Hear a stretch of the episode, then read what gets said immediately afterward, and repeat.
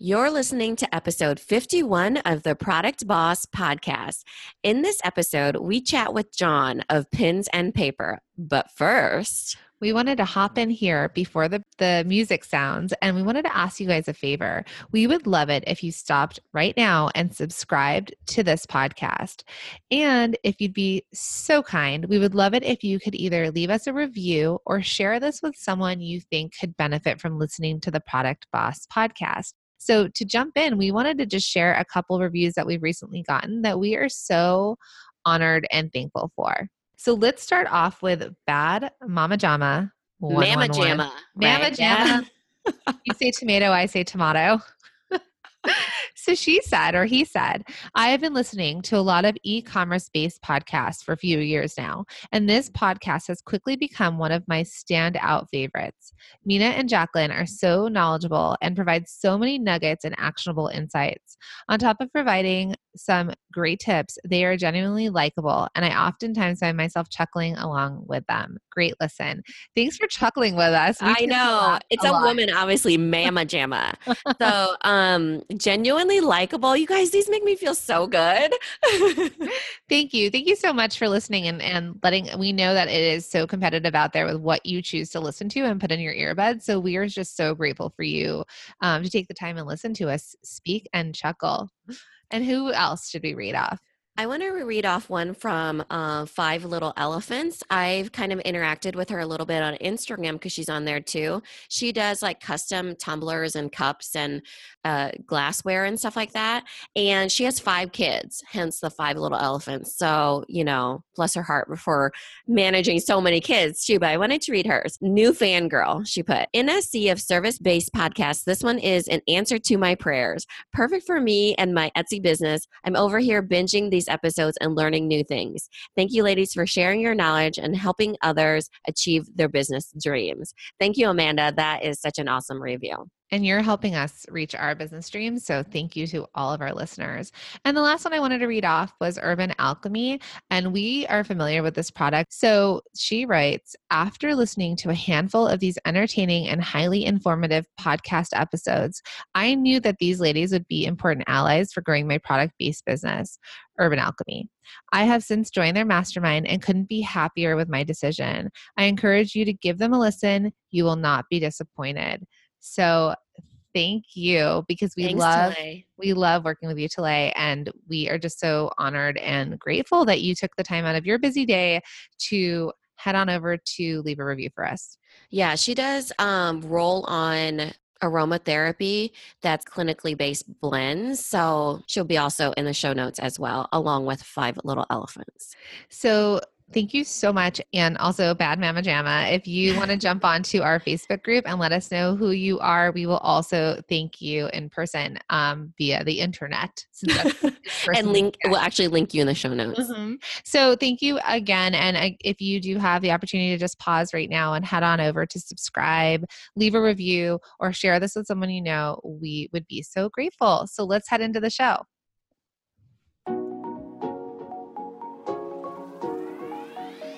Welcome to the Product Boss Podcast, where we help product-based businesses grow their sales and improve their strategies. Hey everyone, I want to introduce you to my co-host and biz bestie, Mina Kulosita, an Amazon guru that has built a multi-six-figure product-based business. And introducing the other half of the Product Boss, Jacqueline Snyder. She has helped launch and grow over five hundred fashion apparel and accessory brands, even one of her own. And together, we share our inventory of secret weapons that will help you dig deep and do the work it takes. Are you ready? Let's build together. Hey everyone, and welcome to another episode of the Product Boss Podcast. I'm your host, Jacqueline Snyder, with my talented co-host, Mina Kulosita. Hey, Mina. Hey, Jacqueline. So we're excited today to have a special guest. We have Jawn McQuaid of Pins and Paper. Welcome, hey, Jawn. Thank you for having me. Appreciate so, it. Yeah, we're so excited. We were having a pre-chat and just cracking we, we up. We definitely pre-gamed a little bit. We like to loosen our guests up. We really loosened it up right there. So hopefully it continues on. So if you have watched our Instagram or I G T V, you will see a little mini episode of Mina interviewing Jawn at Magic in Vegas. And um, he was just so gracious to come on the podcast because we fell in love with his business and all of the products they had. I mean, just everything. Like, I wanted to buy everything. And so, yeah, we're excited to have you. So tell us a little bit. I'm like, about- don't worry, you can still buy everything. It's totally, it's totally still open. No worries. I don't know who I'd send all these cards to, but tell us, um, so, tell us a little bit about Pins and Paper. Yeah. So Pins and Paper is actually a greeting card company that we started. Uh, we were both in Asia, living in Asia last year, uh, me and my business partner, Mike. And we had always done uh, kind of creative businesses in the past. And one thing that we really wanted to focus on this time around was kind of this idea of creating a, a passive income, because we had done, we had had a huge startup where we raised millions before and did that. And that kind of changed into a corporate setting. Uh, so with Pins and Paper, we realized that uh, enamel pins were becoming really popular, especially around L A and New York. And we really wanted to make that kind of something that you could not just buy for yourself, but something that you could gift away to someone.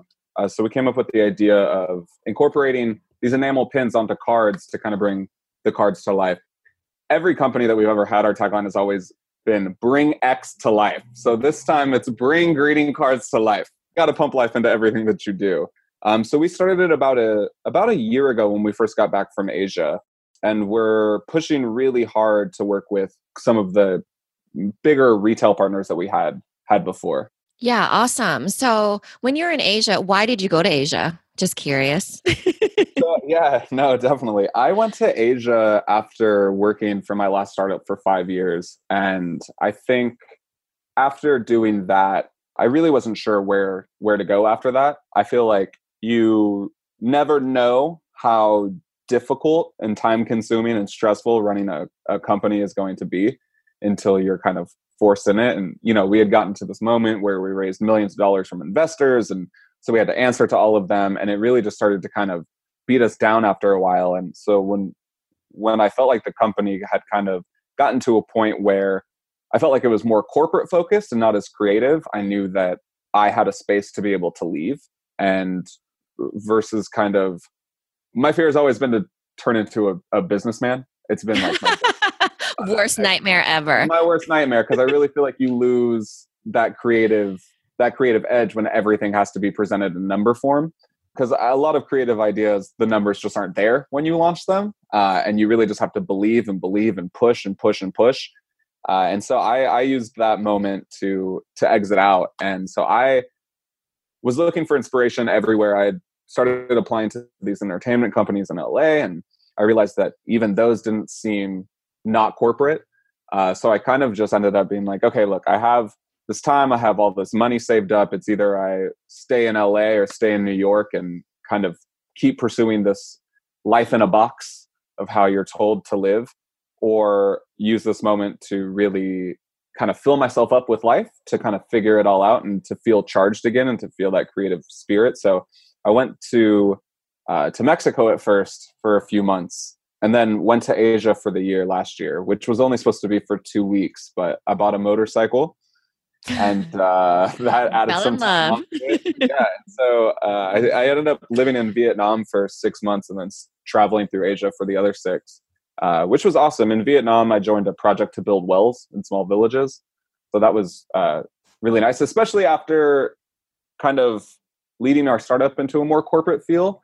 Um, it really felt there was this need that I needed to do something that didn't have to do with mass products. Yeah. That I needed to like bring it in, refocus on, on people. Because our first startup was this D I Y company, and the whole thing was realizing that people get less creative as they go on because they're told they can't be creative. They're told it won't make money. They're told they don't have time, that it's too hard. Uh, and we really wanted to simplify that problem. And so I, I think I ended up staying in Asia so long because I really wanted to get in touch with this idea of creative giving and being able to use your creative side to to better other people's lives as well. Yeah, greater impact for sure. So tell us, so you've known Mike for about about a decade, it seems like, at this point. Yeah, about eight to nine, eight to nine yeah. years. Like So Mina and I call each other biz biz besties, even though we're biz partners. Do you guys have anything that you call each other, or? You know, we really need to. we really, we really need to, because uh, people are always like, "So you guys live together?" I'm like, "We we we live together, yeah." And they're like, "Well, you own a business together?" I'm like, "Yes, we've owned several businesses together." And like, "And you're best friends?" I'm like, "Yeah, yeah, yeah." And people are just like, "Okay. So you're married?" And I'm like, "No, we're not married." I, although for tax purposes, maybe we should consider. Maybe we should consider. It's true. Um, so tell us a little bit about Mike, like how you met him and sort of the process of you guys starting that business. Yeah, I was actually um, going to Berkeley for politics for a moment and absolutely hated my life while I was doing it. I dropped out of school after, I think, my second semester. Had no idea what I was going to do. I just knew that studying politics was going to be the the death of me, especially if the goal was to go into politics after that. I was like, and and now it turns out you don't even have to go to school to go into politics. So that's that's nice. So maybe I still have it. So I ended up meeting Mike in San Francisco, and Mike was designing his own line of clothes at the time. Um, and so we started talking about clothes and fashion.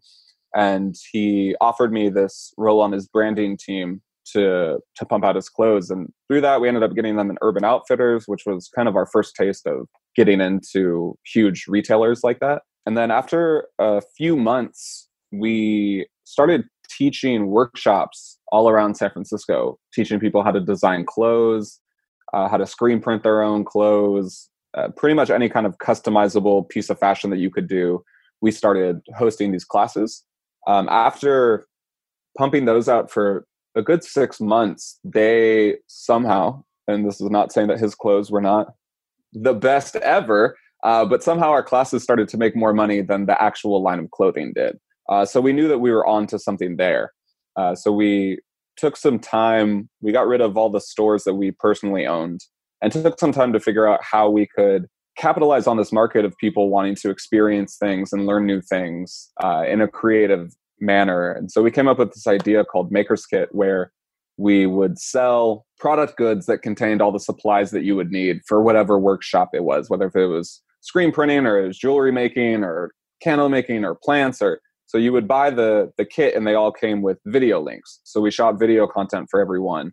Um, so you would buy the kit, you would bring it home, and then you would basically take this digital class in your house at your own time with your friends. We had people that would do parties where they would buy boxes of kits. So there'd be like twelve in it, and they would throw their own uh, kind of crafting parties.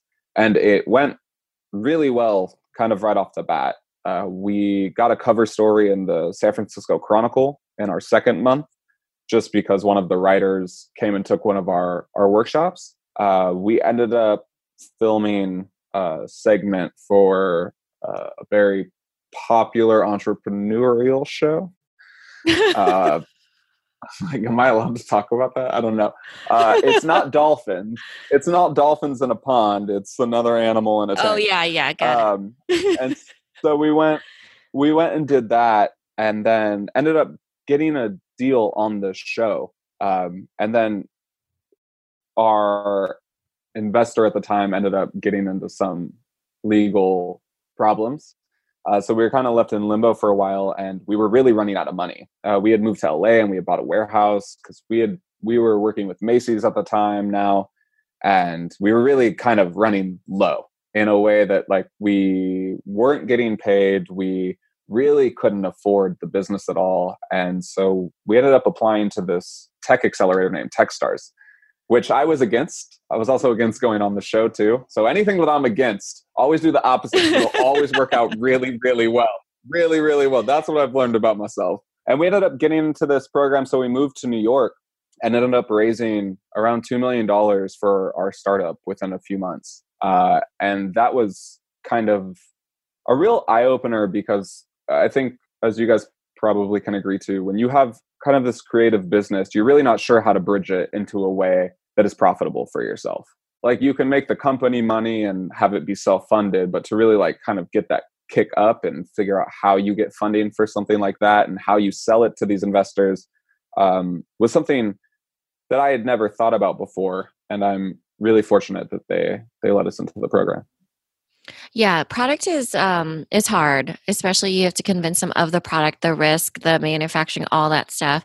Um, I think the workshops, you know immediately that you're going to make money, whereas with the even the clothing yeah. line, you kind of have to wait it out a little bit. You know, it's a absolutely it's a, a reinvestment over and over. Um, whereas absolutely. you know, service, you can make money immediately and just really go do right because well people it. are paying up front. And I feel like right. when you make that switch to a different kind of uh, payment method or, uh-huh. you know, you do net sixties with all these huge retailers where they don't pay you till sixty days later. So you really yeah. have to come up with this capital first. It was like when we started working with Macy's, it was like we were both thrilled and it was like, oh, this is amazing. And then they put in this fifty thousand dollars order. And then we got the order and we were celebrating. And then, you know, after one shot of tequila, we kind of both sat back and we're like, wait, how do we make this? Like, how, like right, they're going to give us this money, but they're not going to give us this money until we give okay. them the stuff. Like, how how do we do this? Because uh, it, you know, it's not really something, I, I didn't go to business school. Mike did. Um, but it's really something that you don't really think about at first. Because I think we're in such an age where you just see numbers on a paper and you're like, yeah. whoa, like that's more zeros than I've seen. Mm-hmm. And then you don't really, you just get excited from that. And you don't really think about uh, not just the money to come up with it, but also how much time it's going to take you to make that much of that. I think yeah. that was one of the first growing pains that we ever had. So did, were you selling the Maker's Kits to Macy's or the clothing line? We were selling the Maker's Kits. Yeah. Once the classes took off uh, and we came up with this concept of packaging classes and then having them come with videos, um, we kind of stopped doing the clothes and we're really focused on trying to run with that and seeing, seeing if we could grow something out of that. I think we were both excited by the idea of taking this in-person experience and then seeing if we could somehow make it a digital experience, but also have the same feel to it. I used to live by this florist. It was like a really high-tech florist um, in the San Fernando Valley and yeah, in L A. I only and, go um, high-tech florists. Well, no, it was cool because you could take classes and it had digital screens in front of you and you would oh, pay cool. for the flowers and then you would... Um, you would take the class and it would tell you how to do arrangements. Okay. So you could buy, but then it was like this in-person. It obviously went out of business because I think that's a lot of people right. and a lot of supply right. without having like set yeah. courses, but it, it's like that was the in-person version. So how did you guys navigate that then? You get the order from Macy's, you know, you're not getting paid. Like this is ahead of time. You have to buy in the product, you have to package, mm-hmm. you ship, and then you don't get paid till sixty days yeah. after. How did, yeah. what did you guys do? Um, Well, there's always the option of, you know, having it factored where you get a funder who will take ten percent of total price. Um, I'm Jewish, so that was not going to work for me. So I was I. like, absolutely, absolutely not. I'm like, you said one? They're like ten. I'm like, oh, we don't do zeros. Like, oh, sorry, that's not going to work for me. Uh, so luckily for us, initially, um, we were still doing the workshops all around, uh, at this point, all around California. Uh, we were doing events in L A and we were doing events. We started doing events with West Elm in their stores and with Macy's and even before they carried our kits. So we were very fortunate that the workshops that we were doing could at least mainly fund our first P Os. Uh, but besides that, I mean, you know, Mike drove for Uber. Uh, I worked in a cafe part-time. I was working on T V productions in L A just as a production assistant. I mean, I think the hustle that you have to do to get success is so not glamorous. And I think, uh, and that's what I mean by people only see numbers. I mean, I remember even when we got our startup invested in, our bank account was at two million dollars and we had all this press around it and Forbes wrote about us and all. And I remember the biggest misconception was that I was rich because I was like, I still haven't gotten a, I, I was like, I haven't gotten a paycheck like in four years. Like, and I was like, I don't know who, who's rich here. Like, I'm still not getting paid. Uh, so, and I think that, you know, those are things you don't know until, until it happens. And because I would have thought the same thing. You know, you see articles about startups raising all this money and you're like, oh, so they're rich. And it's like, no, that money's all spent already. It's like, true. Absolutely. Pre-spent. So would you, if you were telling like Baby John um, back in the day, would you guys have taken that Macy's P O, or would you have maybe not gone into a big box store just or like a, mm. you know, one of those stores I, yet? I think in the end, one of our biggest dilemmas was that idea of doing B two C or, or going through just big box retailers versus just selling it on our site. I think when it came down to it, it was just the the mass appeal, like the reach. Mm-hmm. I mean, Macy's has a reach that we would never have, uh, especially in the early days. There's just no way. And so we always were in the mindset of always saying yes, just always saying yes, because we really believed that you never know. I mean, the idea that we had of making these D I Y kits that came with videos, it wasn't, we didn't necessarily think like, this is going to explode onto the scene. It was just like, well, this is kind of a clever idea. We haven't seen this before. Let's see what happens. So we, when we would get calls from Macy's or Urban Outfitters being like, we want to order, it was like, yes. And then we would hang up the phone. Then we would take the shot of tequila. And then we'd go, oh, oh, that's, um, that's a lot of money that we got to come up with. Let's unpack Mike's this like turning bit. On the Uber app and being like, bye. Bye. I gotta go before the phone call's over. Um, I want to dig a little bit deep into this because when you guys were doing this, um, you weren't in the online sphere yet. There wasn't really, you know, Amazon out there. The reach is different because it's traditional. Yeah. Um, it's big box stores. Absolutely. So where you say you need to be, you know, saying yes to everything, I like to teach, be relentless with your no's. Like as a solopreneur and right. as a small business, right. you have to envision what you want to envision for yourself. I think as when you're in startup, mm-hmm. you get so distracted by all those really big deals and it's hard to know what you really want. And that's changed in the landscape of being a solo entrepreneur. You know, now we get to choose what we want. Whereas you guys kind of, um, it came to you and then you were able to say yes or no, but it was really in the traditional model, wouldn't you say? I think, uh, especially because our it was like such a physical product, uh-huh. that, and it was such a new concept that we knew that we had to leverage these people's audiences. Yeah, uh, we knew that they were going to have to see it in a store, see an example of it, and be able to actually hold it, because there was no way that you were going to know what was in this box unless you actually saw it. Um, mm-hmm. So I think really early on, we really knew that we had to get it out with trusted names. Like it wasn't going to be enough if we were to just put our stamp on it, because no one knew who our brand was at the time. So we knew that we really had to focus, because, you know, there's people that do retail plays and have thousands of small boutiques around, and that, and that's awesome. And if your product is super, especially hipster focused, you usually can kill it like that. But I think then, you know, you're also talking to three thousand people, and those three thousand people are ordering and they all have their own problems. So I think really early on, we knew that our goal was that we were going to work with only major retailers. Like mm. that would, that was our play. I think when we started off, we knew that if we were going to do this and work this hard for something, it, it couldn't be small. Like we weren't willing to have it be small. It was like, no, when we go do this, we only are going to ask these people. I remember William Sonoma was the first one that we called. And, you know, we only had prototypes at that time, but it was like this, but it doesn't matter. This is our goal. Like, so show her the prototypes. If she hates them, she'll tell us why she hates them. And they ended up knocking them off instead. Oh, another podcast. Um, a whole nother one. So then, so then transitioning. So you guys obviously love the product sphere because you transitioned and you guys opened up Pins and Paper. So I guess now, because the business is about a year old, tell us about your model now, because we met you in a very traditional place. So I don't, were we in Project? You're at Project in Vegas, which is a trade show where you're selling wholesale to yeah. retailers and the big box stores walk through. Is there anything you're doing differently this time around?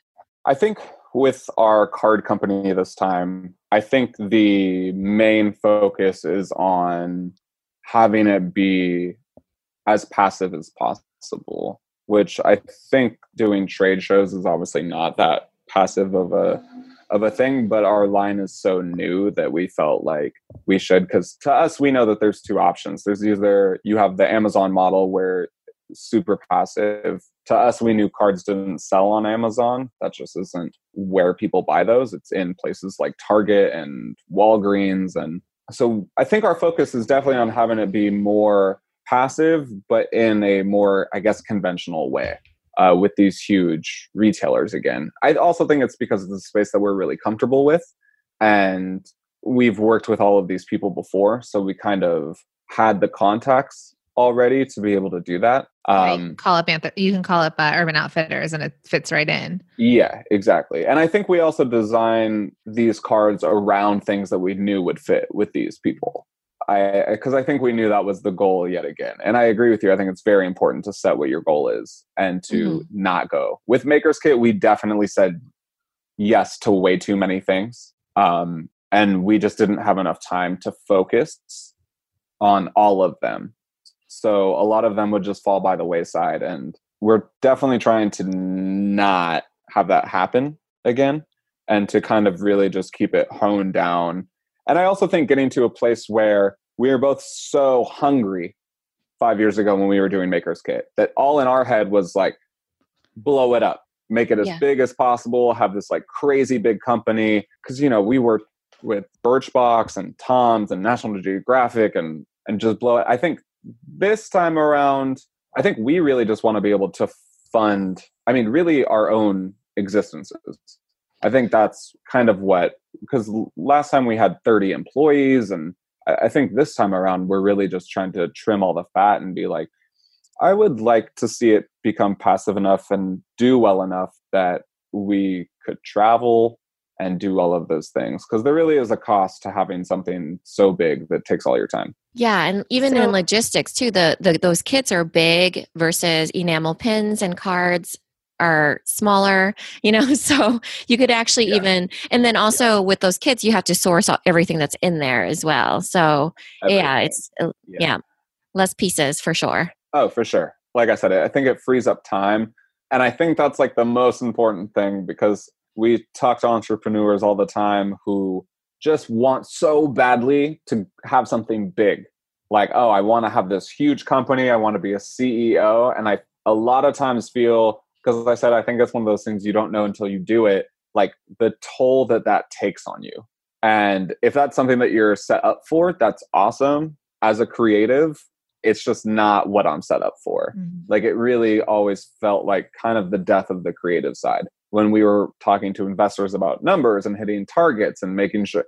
And yeah. I felt like there we got to a moment where it was like, we almost weren't liking it enough anymore because we were so overworked and so overstressed, and we had too many employees that we were dealing with, and it really just became this like almost huge hassle mm-hmm. for us.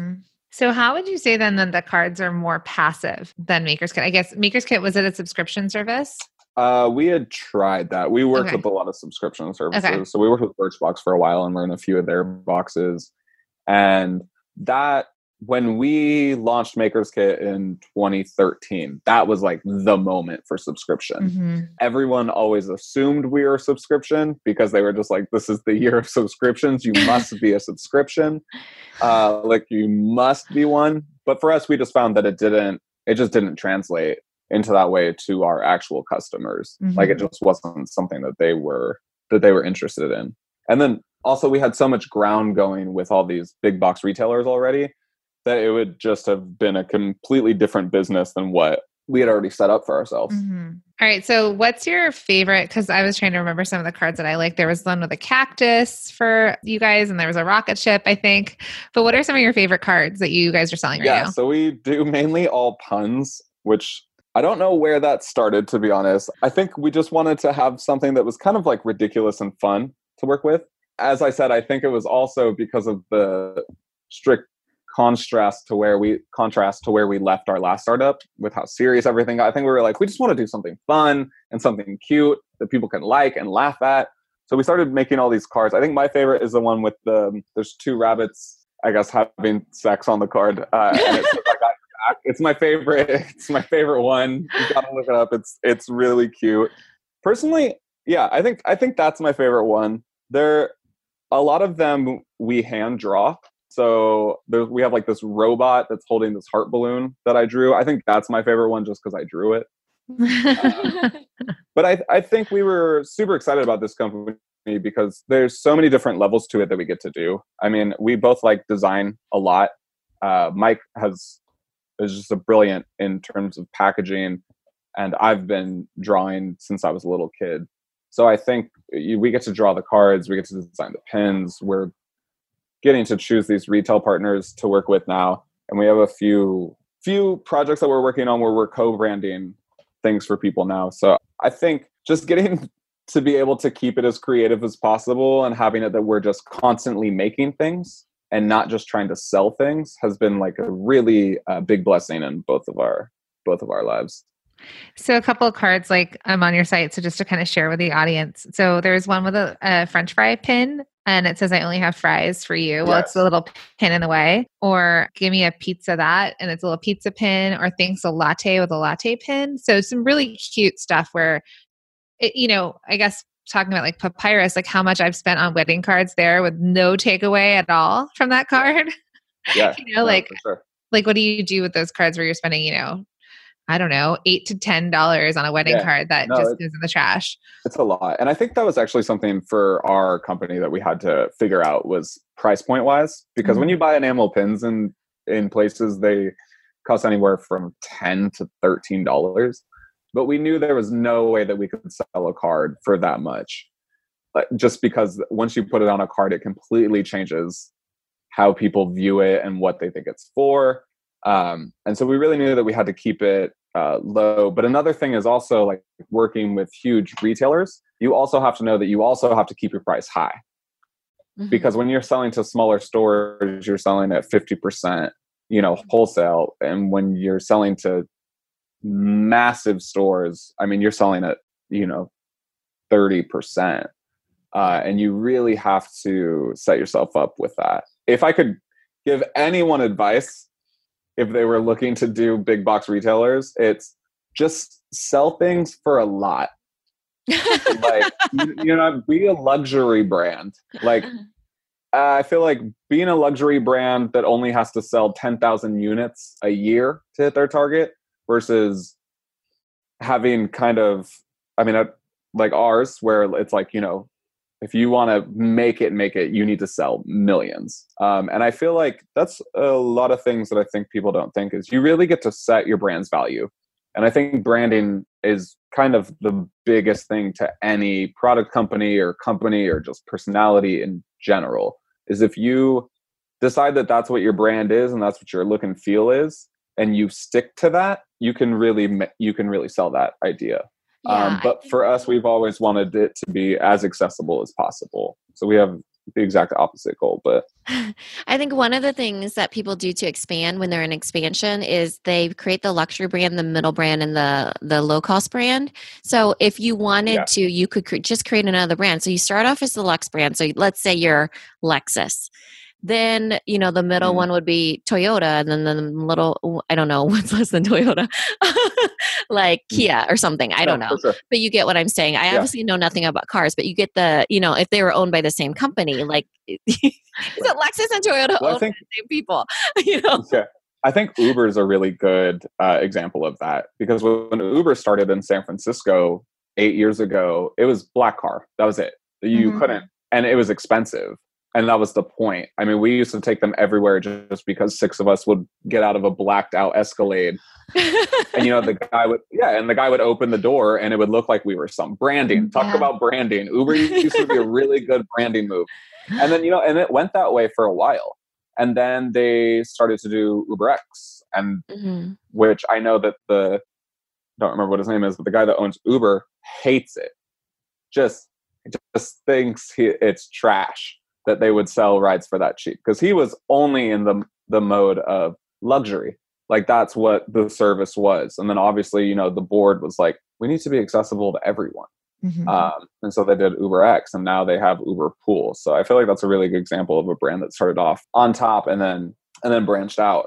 And it's also an example of how the guy was wrong, because ever since they started doing UberX, Uber's worth like a billion dollars now. And obviously yeah. that was the right move to go, and everyone uses it. My dad, my seventy-five year old old Jewish dad uses it now to go anywhere. Uh, I feel bad for anyone that has to drive him. I apologize already. That problematic, that man. That's how we get my grandma. Like, she's uncomfortable. She lives in Orange County and we need to get her to L A. She, yeah. we're like, we're just going to send you an Uber. So it's helpful in that way. But they also used to have, speaking of like products, Uber used to have Uber Family. So where you could get an Uber with car seats. And okay. so it would take, it would take kids around. And then they probably also saw that people weren't using that. Like either people were, yeah. especially in New York, um, you know, either people, I remember like you would take your car seat on the stroller and then you would take that car seat and put it in a cab or in an Uber. So they probably right. also saw that that product wasn't doing as well, or it didn't, you know, there wasn't a need. So they dropped that out and then added on new things. I remember um, uh, working with uh, one of our old mentors is Gary Vaynerchuk. He runs VaynerMedia, or a huge media group um, in New York. Gary V? Uh, he, yeah, Gary V. Um, love Gary V. He's We've, your mentor? It's Mina's yeah, digital mentor. They, yeah. I love him. He's kind they, of swears a lot, but, you know, for my yeah, taste, but, yeah. you know, um, but I love him. Yeah, he's gruff. Yeah. That's for sure. He is. He is he is a catch. That's for sure. He's a catch that you just don't know how to move fast enough to catch. You're yeah. like, I don't know how we got to this topic, but okay. Um, but he always told us that the only thing that you can sell people that they will buy no matter what is time. Mm-hmm. If you can, like for us, for our D I Y kits, it was the fact that you didn't have to go buy these supplies yourself. Like we were going to cut out the middleman. We were just going to get everything that you needed. So you just didn't have to waste time. Um, and it's the same thing that he told us with why he invested in Uber so early, which is because it just saves you time. You have a car waiting outside versus you need to already be ready, go outside, wait to see if you can get a cat. And if you can really find some creative way to save people one minute, I mean, you are set up in a really good place to be able to, to kind of knock it out of the park at that point. Um, yeah, I love it. And that was really one of the main, that and also everything's a brand. Was one thing he really made sure that we understood was that you are a brand, and the biggest way to grow your brand nowadays is through content, whether yeah. it's through podcast or Instagram or videos on YouTube or whatever. I mean, with his wine business, you know, he grew it strictly through content. It makes millions a year. So, but really. He invested in Snapchat too, right? Yeah. Which Insta stories basically took over. And then Kylie Kardashian said something yeah. about, I don't even open Snapchat anymore. And they, yeah, they even, stop, yeah. yeah, yeah, basically. I, I remember knowing Snapchat was done when Mark Zuckerberg offered them a billion dollars in cash and they said no. And then the next day he offered them two billion dollars and they said no. And I was like, that is going to be the biggest regret of your life mm. ever. Like, because yeah. not only did you say no, but this dude is going to take you down now. Yeah. Like, and he did it through Instagram. Instagram, and then he's yeah. going to take you down. You should have took those billions. Like, why not? And that's a B. That's a B, yeah. you know. Well, and I think it's M. also, you know, important to know your goal, right? Uh-huh. Especially if you have a co-founder. Um, because we've seen a lot of companies run into problems when when the two founders just don't agree with what their main goal is. Because if I had owned Snapchat, I would have been like, oh, did we say, oh, well, I sold mine? Like, oh, was I not supposed to? Like, why would we not? That's a billion dollars each. Like, why? Like, no, we got to be like a big, crazy company. Like, right. Or we could be billionaires, which is pretty cool. Like, I feel like that would be all right. And, and start something else. Come up and with start another. Something else. Yeah, like come up with a new, yeah. So I feel like those those guys probably think about that day a lot now. Oh, uh, Gary Vaynerchuk always says that it's all about the hustle, though. He wants people to hustle. Mm-hmm. I am against that mentality. I think that you don't have to hustle. You just have to be really smart about it. You know, um, it's not like the number of hours don't equate how successful you'll be. So, but yeah. he's always like, you should be eating ramen noodles thirty, you know, yeah. three hundred sixty-five days in the year and yeah. blah, blah, blah. And that doesn't work for, you know, we were talking about C E Os. That does not work for a C E O mom. You know, another thing where like when you, uh, when you're a C E O and you you were saying it's the worst ever, you're dealing with all these like employees and being tired and is working to death. Try having kids, John. Yeah. This is, this is yeah. why we're good C E Os. Yeah. Yeah. I actually was watching the same uh, a documentary yesterday uh, on why women get paid less. And Uh, Stanford did a study that showed that after women have kids, they're actually, and I don't remember what they used to decide this, but they said they were actually better employees, oh, that they were way more committed, that they were harder working, that they made more sacrifices after they had kids. Like, huh. anyway, sorry, just so. Thank you. Thank I you agree that. with you. Mom's yeah, yes. Agreed. Mom's agreed. I mean, yeah, I, my mom, you know, I was raised by a single mom. She worked two jobs. She was in the Air Force for twenty years as a nurse. Wow. And then I had a side job on the side of that and raised three kids. And the hustle is I real. Wake up in the morning, mm-hmm. I'm not sure if I'm even going to go to work. So like, I don't know how she, how she really did that. The more the more kids you have, or the you know your your time gets broken up in smaller sections. I right. we were talking about this. Like I remember when I used to watch, I don't know, Biggest Loser used to be on for like three hours sometimes mm-hmm. back in my twenties. And I, would, I remember just like vegging on my couch after work and doing whatever. And now it's like the last time I sat on my couch was never. What's so yeah. I don't remember when. And so you just do like you start to have to prioritize in different ways. But so you were talking about content and growing content. So um, in terms of tips for people on Instagram or social media or video, what would you say um, has been successful for you guys? I think one, I think before you set out on that, you have to kind of, and going back to the, the Gary V thing, that everything's a brand, no matter what you're going to sell, even if it's just like selling yourself or if it's selling a product or if it's selling an idea, you have to know what your brand is. Because if you make any content that is not relevant to what your brand is, you immediately confuse your audience, and it's impossible to build an audience on that because people want to know what they're watching. They don't want to be like, oh, what is this going to be? And then every time it's different, and you know, people can tell when you're not being authentic. Um, so I, I think really knowing what it is that you're trying to put across and never really swaying away from that. Um, because I think grow, especially with growing an audience, it's so difficult to do, uh, that if, you know, if you don't seem like you are aware of your concept or where you're trying to go with it, I feel like your audience knows that. And I feel like everyone is pressed for time, that I feel like people don't have time to watch someone try to figure it out. It's like, you either figure it out and then show me, or like, don't, don't show me. I have, you know, cause I have billions of other pieces of content that I'm bombarded with every single day. Um, so I think really knowing who you're trying to target, and then not not going away from that at all, and really just shoving it down their throats, I think is one thing. And then also, like you said about Gary, with the hustling all day, all night, I think that's something that we did with our last startup.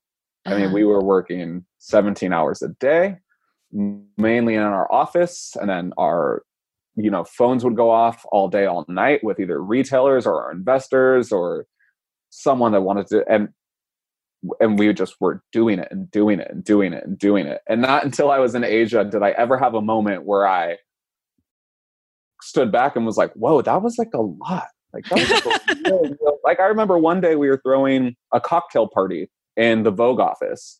And we were, you know, making something with them. And it was like this cocktail social because Vogue was doing a, a piece about us and like, so like doing it. And I remember leaving and just feeling like I didn't even know that it happened because we were already on to the next. It was like, okay, well, now we got to go back to the office and approve these products. And, and this time around, I think that the way to make it more passive, as it goes back to what we were talking about earlier, was we just decided that our goal was not to work that hard. Like that if we weren't figuring out ideas that allowed us to make income, but also still get to enjoy our lives, then it wasn't worth it. No matter what the check said, or no matter how many orders were coming in, if it was like something where we were going to be in a place where we didn't have time to appreciate what was happening to us, then it really, it didn't matter at the end of the time, because I think it's true that money comes and goes. And if you're not focusing on your, your, your own life as well as your company's, then I feel like both of them are going to go downhill, because the moment that you become unhappy, then your environment becomes toxic. And so all the people that work with you, all the work that you're putting out, like I think it becomes apparent in it when you're really ran down thin like that. Um, and I think it's also just the difference between, you know, Gary being Gary and being such a uh, figure to millennials, and then me being a millennial, because I'm like, we are in this day and age where we don't want jobs like that anymore. Like we don't want to work somewhere for fifty years. We don't, you know what I mean? Like we just don't yeah. want to do, we don't want to do things that aren't fun. We don't understand why you would do them if you didn't enjoy them. And especially growing up in, you know, terms of, you know, Uber being a thing where you can just work for yourself and this kind of like subcontracting every small job. It's just a completely different culture now, where I feel like that idea of the harder you work, the more it pays off. It's just not true. I've mm-hmm. seen people work hard. My mom worked three jobs all of her life and she just barely retired. Um, I just don't think the two, I think it's like an old American myth that people have been sold where like, oh, if you just work really, really, and it's, you won't get anywhere without working hard, but there's no promise that because you work hard that you're going to make it. And so I really feel like believing in what you do, thinking that it's worth the sacrifice, and then also making sure that you have time to like your life and to love your life, I think is very, very important, especially, I guess, to anyone under the age of forty. Mm-hmm. Yeah, uh, brilliant. You're beyond your millennial years, Jawn. Thank you. Thank we you. Say it as if we're, we're like right on that cusp. You never know. Yeah, I'm a grandma now. Well, my mom, my mom, you know, my mom's sixty-seven. My mom has always said it. My mom's like, oh, you guys just won't do anything unless it's fun. You just ask why you have to do it. Like, why? Like, well, that doesn't sound fun. Why do we have to do that? And I feel so, like it, it is true. It's we are the generation of why. Well, so I was talking, I think I was talking to my husband about this because I just met two other moms slash wives that their husbands are either being able not to work or um, one husband's kind of going to stop working and help with the kids versus yeah. these wives are starting to take over and become like the bread, the, the like earners, yeah. the major earners yeah. in the family. And I think what's happening too is that women are starting to be able to take on that role instead of feeling like it's one or the other, mom or mm-hmm. mom that's not able to take care of their kids all the time because they're working all, you know, that you're, that women are being able to keep their careers going. And then men are also able to take a step back because oftentimes, like, you know, we never, we don't talk about guys, but they used to have to sacrifice. So they used to have to go to that job wearing the tie. And maybe they didn't really want to do that, but that was what was expected of them mm-hmm. as well. So I think we're just, we're giving, we're given more choices now. And I agree, like working hard. Yes. When you're starting a business, it takes a lot more hours than once the yeah. business starts to chug along on its own. And that's when you really have to have the time to dedicate towards it. But do you have to work hard forever? No. Like you just have to work smart and within, and, you know, focus when you need to focus. And then, like you said, then go to China for a year or Asia yeah, for a year. Sure. Well, I think yeah. one of, you know, one of the mistakes that, not mistakes, but just one thing that we had to learn is oh, at our last startup, we would hire all these people to run every little thing because we thought it was going to save us time. And in the end, it just mainly did the exact opposite. Because mm-hmm. uh, now we had another person who had their own problems, who didn't understand certain things, who were good at something, and then who needed our time as well. And at the end of the day, I think with most things, it was like, oh, if we could have just done that ourselves. Like, yeah, we didn't want to, but I really feel like it took more to like have someone else do it and work with them than it did to just keep it a small, lean machine that we ran by ourselves. And yeah, I think you get excited by this idea of hiring people because mm-hmm. I think it legitimizes what you're doing. You're like, oh, we have employees. Like, how legitimate is this? And like, we're actual bosses. And And I feel like a lot of times that kind of takes its own toll on your business and like keeping up on things and knowing what everyone's doing and who's not doing it. And yeah, it's, it, I think keeping a small, a small, well-oiled machine is a lot better than having something that's very massive.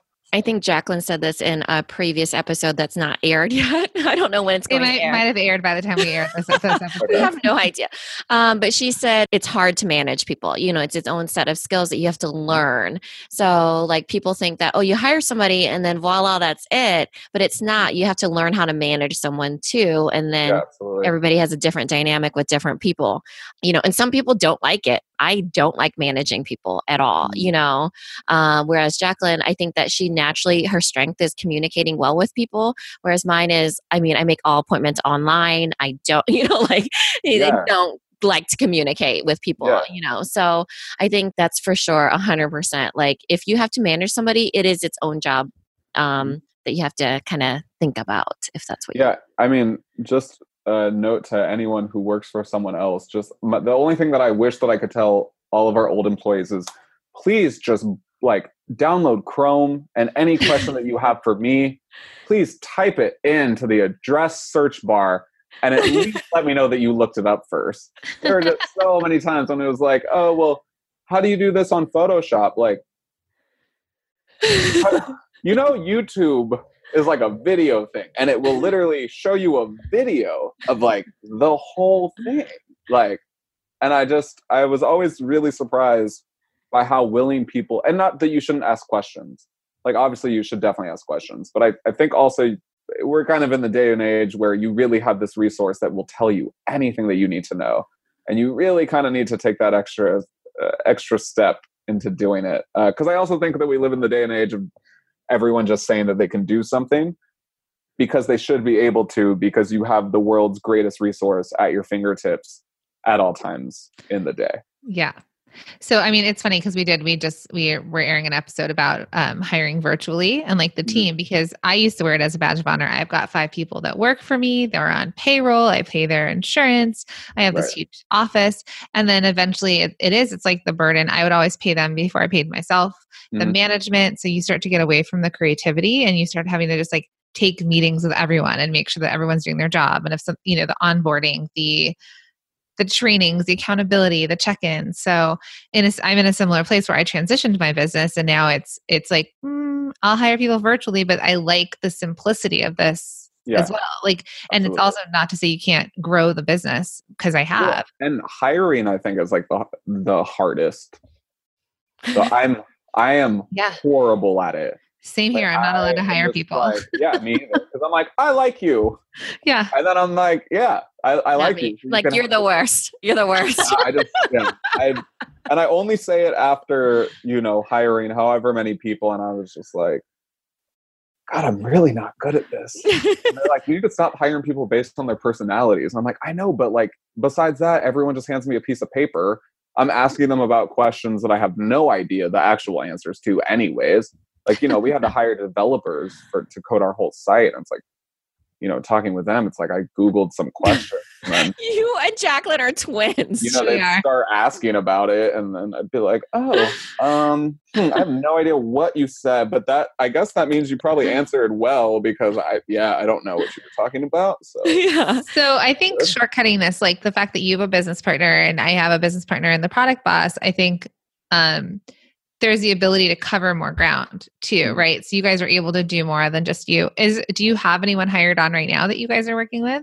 No. And I think right now we're trying to keep that as long as we can. I mean, we've also, you know, decided things like we don't want to make things in-house.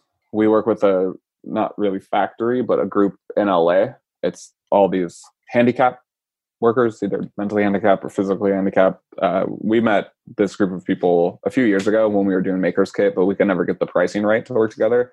They're fabulous organization. Um, and we just decided that one of our main goals and one of our main ways to keep it passive was the least that we had to touch anything, the better off that we personally would be. Because we had made that a goal in our last startup, and we never really seemed to be able to stick to that. And then we ran into problems with, we needed a bigger warehouse because we had to store more products or store more raw materials, or, and it was just like, I just don't, we just decided that, that whatever we did next just couldn't have that many moving parts and that we just didn't want to have to touch it as much. So what about your role with Mike? Um, so do you guys have specific roles? Who gets the final decision in certain things? Do you have anything like that where there's specific roles and specific decision-making areas that you each have of your own? I think uh, we both trust each other with very specific, very specific areas. Like, for instance, product design, I have, you know, complete faith in Mike, not only to just like design a product, but to know what's hot, what trends are out, what products is going to work. I mean, he's just had a great track record of that. So anything that has to do with that, even if I don't agree with it, I will agree just to do it and have no problem with it if he fully believes in it. Um, I think on my side, it has mainly to do with kind of branding and with the companies that we work with. Um, 'cause I think Mike has always had a, a way bigger problem with saying yes to everything. Mike, and you know, he's raised strictly Korean. His parents are all about small businesses and growing businesses. And, and so just his kind, and you know, he's also older than I am. So we're not in the same generation, and he fully believes in that work hard and the harder you work, the faster you'll grow, the more successful you'll be. And I just have the complete different different background. I'm like, how do we get a house on the beach in Mexico? Like, how do we do that part? Like, because I don't, I don't see us talking about that. And I'm a little concerned as to how working with all of these people is going to give us enough time to do that. Uh, so I think our our balance works really well as a kind of a, a check and balance system. Mm-hmm. I think Mike just says yes to everything, and then we have to re-go over everything. And if I argue hard enough, we won't do it. Mm-hmm. Uh, and I, it's also different styles of working that we have. Mike's a very passive person. I can get really, really aggressive with things, uh, get way too passionate about. That's why I was going to go into politics. I was like, I can argue and debate anything, even if I don't agree with it. Um, and I, I think we found a really good balance in the fact that we've worked together so long, so we understand how we work. Mm-hmm. And I think that's something that a lot of people, you know, it takes so many years to be able to figure that out. Yeah, for sure. To be able to work past your issues and to just know what someone's going to do even before they do it. So when I see an email from big box retailer number ten who's trying to have us design display, and I'm like, Mike, if you respond to these people, like we're done. Like we're done. We're not building displays for one hundred fifty, you know what I mean? one hundred fifty stores. And I know you'll say yes to it. So I already responded. We're not doing that. um, I think, so I think really finding a partner and then also spending the time to really understand how each other work, not just on a personal level, but in a, in a professional manner as well. Yeah. Agreed. So we like to wrap up our interviews with some fun questions. Yeah. Maybe not as fun as your cards, but they're fun nonetheless. I mean, okay, fun. This is like, you know, old people fun. I get talking. I get nervous on quick fire things because I tend to be really problematic and everyone gets mad. But let's No, you're gonna I hope these are great answers. Okay. So it starts with, what is your coffee order? My coffee order? It depends on which cup. I definitely am one of those uh, drinks way too much caffeine a day. Mm-hmm. Um, so at first, there's this thing that's huge in L A right now, which bulletproof. No, it's called oat milk. Oh, oat milk like, lattes. That's how I know I'm back in L A is when I'll be like, "Oh, can I get soy?" And they're like, "Oh, we don't have soy, we have oat." I'm like, "Yeah, I'm definitely back in L A now." Is that gluten free um, though? I don't. It's, how do you make it, milk delicious. From oats? It's, have, delicious. It's delicious. It tastes really good. I don't. Really? I, yeah. So I think probably an oat milk cappuccino to start, and then I switched to bl- just espresso after that. I in Italy, I lived in Italy for a few months, and there I realized that people thought it was really weird that we put milk in our coffee. Yeah. Uh-huh. Uh, so well, I, the Americana is water and espresso, yeah. So you know it's like yeah. you know weak compared to them. You know, it's a lot. So um, oat milk lattes, I was in Pittsburgh, not a single person had oat milk, not even the Whole Foods oh, had oat milk. Yeah, I was like, you guys are obviously not in L A or New York. We're at, like, I get, they're yeah. my most favorite. Yeah. It's Currently one of the things the that my dad is, because my dad's like a super conservative, which is kind of weird because he's Jewish and most Jewish people are not super conservative. uh, he's a very conservative person. And he, uh, I became vegetarian last year. And between that, if he found out that I drank oat milk, I swear he would come kidnap me and be like, I knew L A was going to ruin you. You're going to become one of those people. He always says those, one of those, those people. I'm like, I don't know what to say, Dad. You, you are my soul brother. I am an oat milk drinking vegan sometimes there person from L A there living in New Jersey. Okay. Yeah. So, I just the- found out what orzo pasta was orzo. Like last year. That has gluten in it. You wouldn't be eating it if you lived in L A. I was like, what is this, rice or pasta? Like, no pasta, salads, bowls. Yeah. Okay, so what's the favorite thing on your desk? Favorite thing on my desk? I have this old photo. Uh, so my mom is Puerto Rican, and her dad, we share the same name, and we look like identical twins. But backstory. You don't look Puerto Rican. I know. I know. But we it's like same face, except he's really dark and has black hair.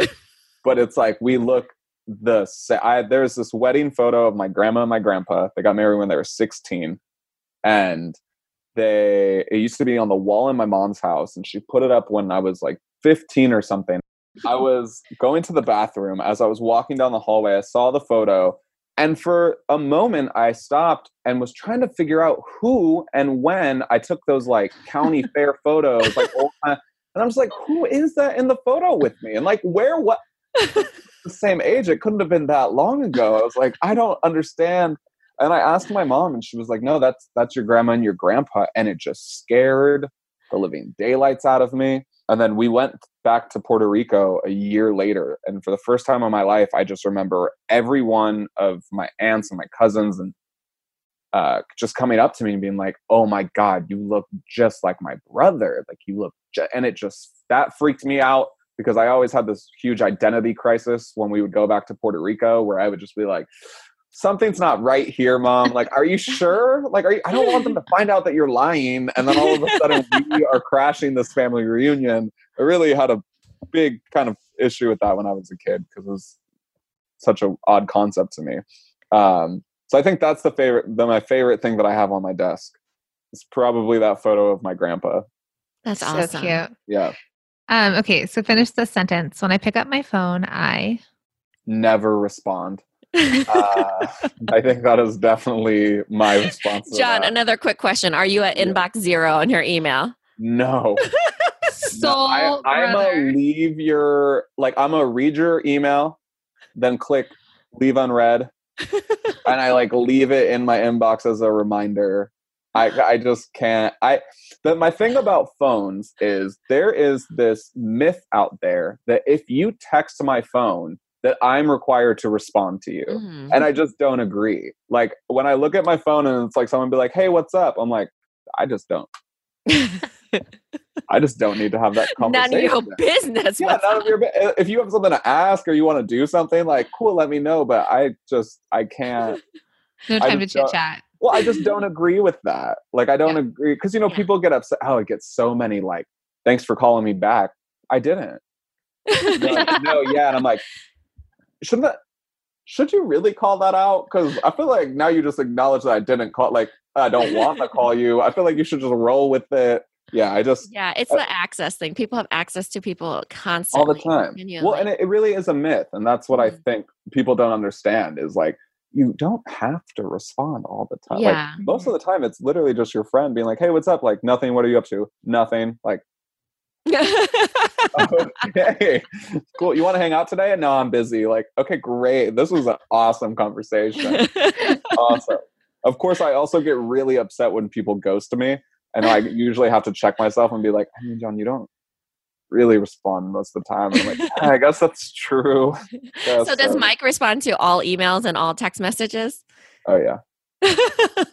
Oh, yeah. Mike gets the most upset at me when he'll be like, oh, did you see whatever document I sent you today? And I'm like, yeah, yeah, yeah, yeah, I saw it. And he's like, okay. And then I'll start talking about something. And I'll be like, wait, what are you talking about? They're like, it's in the things that I emailed you. And I'm like, oh, no, yeah, like I saw it. Like I saw that it was there. I didn't read it yet. Yeah. And he's like, do you read my emails? And I'm like, when it's like relevant, like, you know, when I know I need to know what's in it. Mm-hmm. But yeah, I'm definitely not an email person. Mm-hmm. Usually uh, you know. Have to call me and then we can get it. It's so fast. It's so much faster. It like it doesn't have to go back and forth. That's so non-millennial of you. I know. I know. I know. It's not. Connect with people on a phone. I, I won't know. even listen to voicemails. Luckily now um, they have the transcribing. That's, you know, yeah. on the iPhone. I love that so much. I'm like, yeah. oh. Yeah, I just let mine fill up and mine, I don't even. Mine too. My mom, bless her heart, leaves me messages yeah. all the time. And I'm just like, Mom, I don't listen to that. Like, I don't, I don't know why I would need to. Just text me, which I won't just respond text to. Me, yeah, I'll call you back or like, it doesn't matter. I just won't respond. So how about this? You wish you knew how to. I was going to say fly, but I want to think of something real here. Yeah. This is, this is a real thing. And I think this is uh, going to touch back into that. I wish I knew how to not be so anxious in public. Uh, I really feel I'm the guy that will act like he's on his phone a lot of times when I'm by myself in public. Like I'll just like, act, and I literally talk. It's a, it's a huge issue that I have with myself. And I'm like, why do you do that? Like, I don't uh, understand. Um, I don't like talking to, it's because you don't want to talk to people. I yeah. literally will put on a hat and sunglasses so nobody will approach me. I have a very approachable face, in my defense, that people approach me all the time. So I'm like, obviously, you can't see it through the podcast. She does. You she and John have very approachable dimples, face. You know, or something. I don't know. Dimples. People stop me the all the time, and I'm just like, seriously. Yeah, I really don't like it. I'm, I'm yeah. with you on that. It's also like I don't respond to text either, so I'm not really like the most. I'm usually like, if we're not trying to make money together, yeah, can't really offer too much. I, I appreciate you. Then. Money or art? If we're trying to make so, art, of course. If not, I don't know. So, would you say you're an introvert, extrovert? This is another yeah, question I'm inserting. I, I think that I'm definitely one of those introverted extroverts. I, I think well, because I, I know, and I think this is why I don't really. Why I get so anxious about going out in public is when I'm in a group, I perform. Mm-hmm. And it exhausts me beyond all belief. Mm-hmm. Like, because I will not let there be silence. Like, I don't believe in it. Like, I've always been under the impression, like, if you feel bored, then we shouldn't be hanging out. And I, I take it as a personal responsibility to make sure that things are lively and people are having fun. And, you know, I can't take an Uber ride. Like, I, I really refuse to take Uber most times because I will talk to the driver the entire time. And it exhausts me. You know, like, we get in and I'm just like, so, where are you from? And I'm like, and then I just don't stop. And I'm like, oh, do you have kids?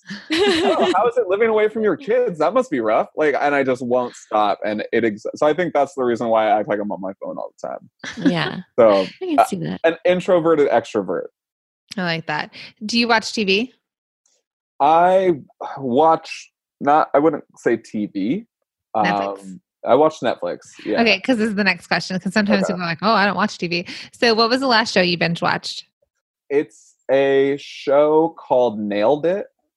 Uh, oh, it's on I've Netflix. It's this cooking competition that's about failing.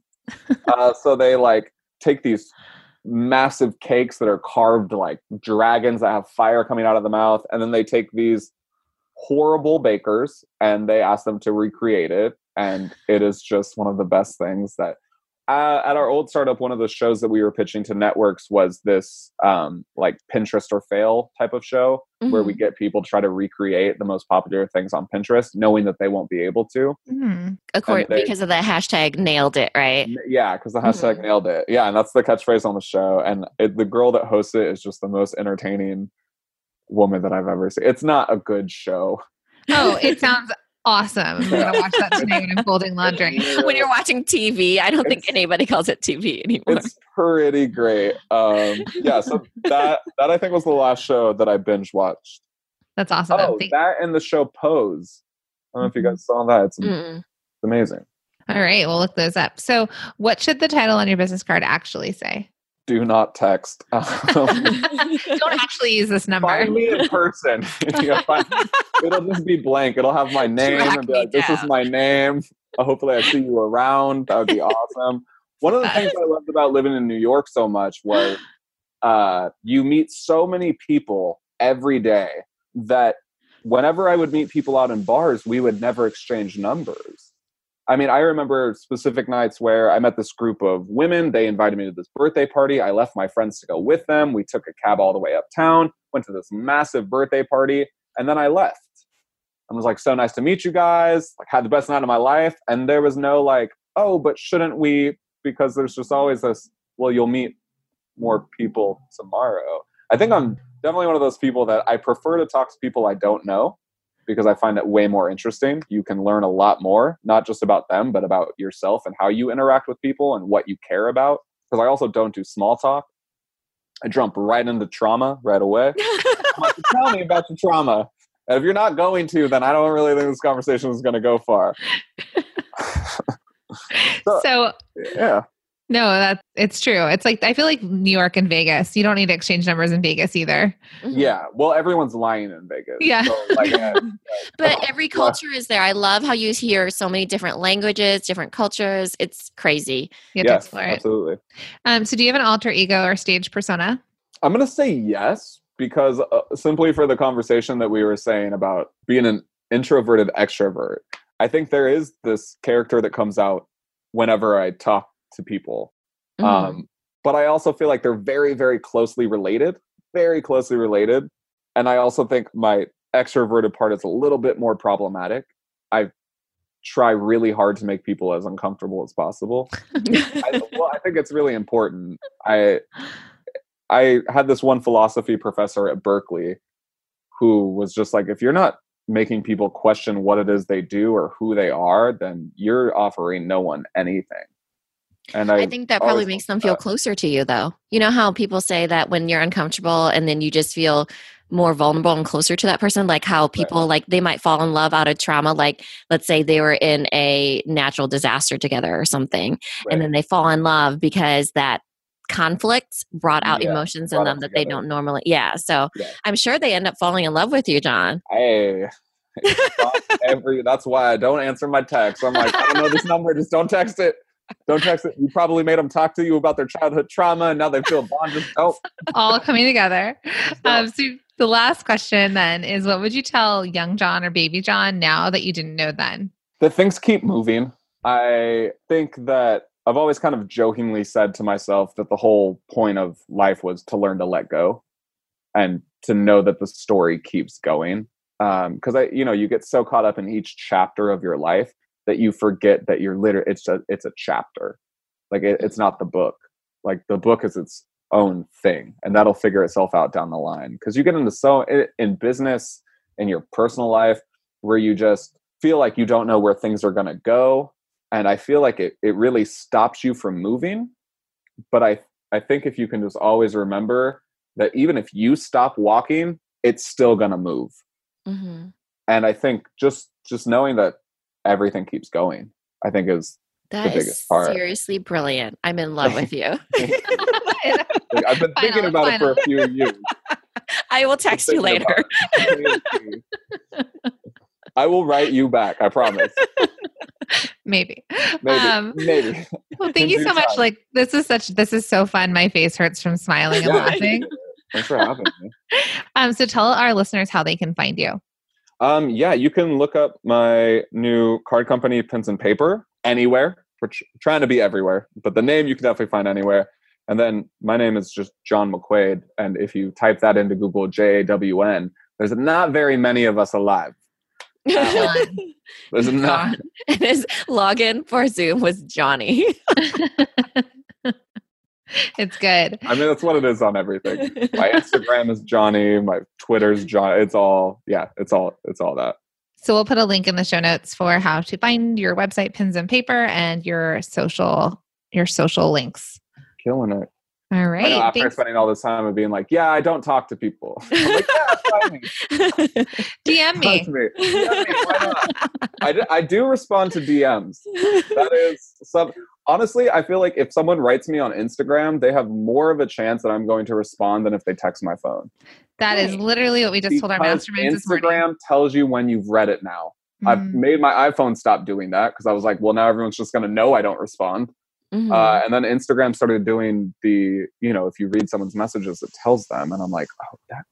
Yeah. Well, we were, we were just saying that, like, Instagram is a way to connect with people that you wouldn't necessarily be able to connect with. You know, they might not write back to you via email, but if you D M them, they might, they might respond. Yeah. Well, especially like here in L A, um, 'cause I curate a lot of art shows out here and within, I mean, I've seen it with musicians and with artists. And I, I feel like just younger people, I think Instagram is literally our kind of main way of connecting now, especially when you're out. I feel like you don't ask people for their phone numbers. You ask them for an Instagram because it's, it's not as personal, but also you get a snapshot of their life, which I feel like less creepy, right? You don't, you're not like creeping on them on Facebook, having to friend them. It's like less of a process, you know? Yeah. And I, but at the same time, I also think it's more creepy. So that'll figure itself out in a few years. Well, we'll see you on Instagram. All right. Thank you so much for, for joining The Product Boss. This episode is over, but it doesn't have to end. Head over to our Facebook group, search for The Product Boss Biz Community, or the link is also in the show notes. Come connect with other product bosses just like you. We'll see you in there.